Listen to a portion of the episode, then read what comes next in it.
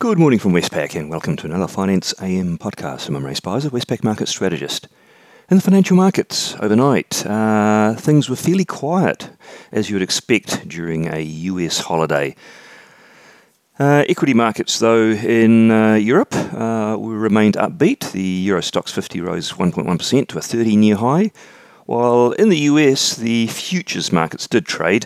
The S&P 500 futures rose 0.2% to a record high. And in currency markets, the US dollar uh, rose slightly. So the US dollar index rose 0.2% on the day, uh, bouncing off a one month low. The uh, movements in the currencies weren't large. The Aussie dollar was fairly stable, uh, ranging between 74.27 and 74.43. And the Kiwi dollar similarly ranged between 71.28 and 71.48. Aussie Kiwi cross rose slightly from 104.07 to 104.30. In the interest rate markets, uh, the physical US Treasury market was closed, but the futures equivalent did trade and implied that the 10 year yield rose about two basis points up to uh, 1.34%. Uh, in the Australian government bond markets, futures versions overnight, we saw the three year yield rising a basis point to 0.31% and the 10 year yield rising three basis points to 1.27. In commodities, Brent crude oil fell 0.5%, and copper uh, unchanged, gold not much change either, but iron ore uh, continued its decline, down 8.4% to $131.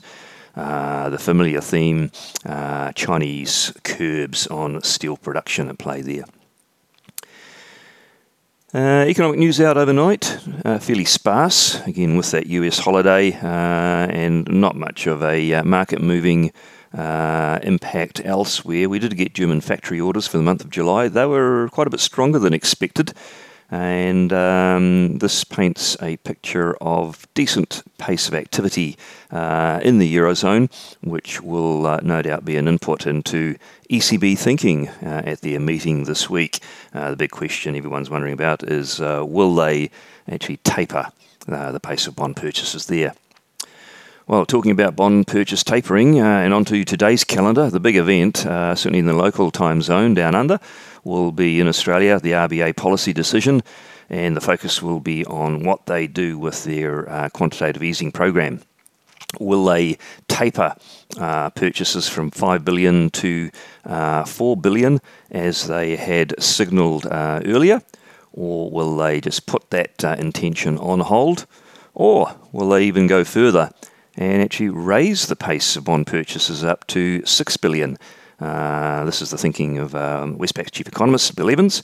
So uh, let's see. I believe the consensus is for a uh, no taper, in other words, uh, continuing at the uh, current pace.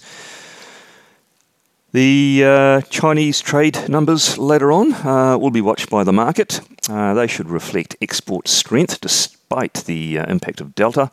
So that'll be of some interest for um, the Aussie dollar watchers.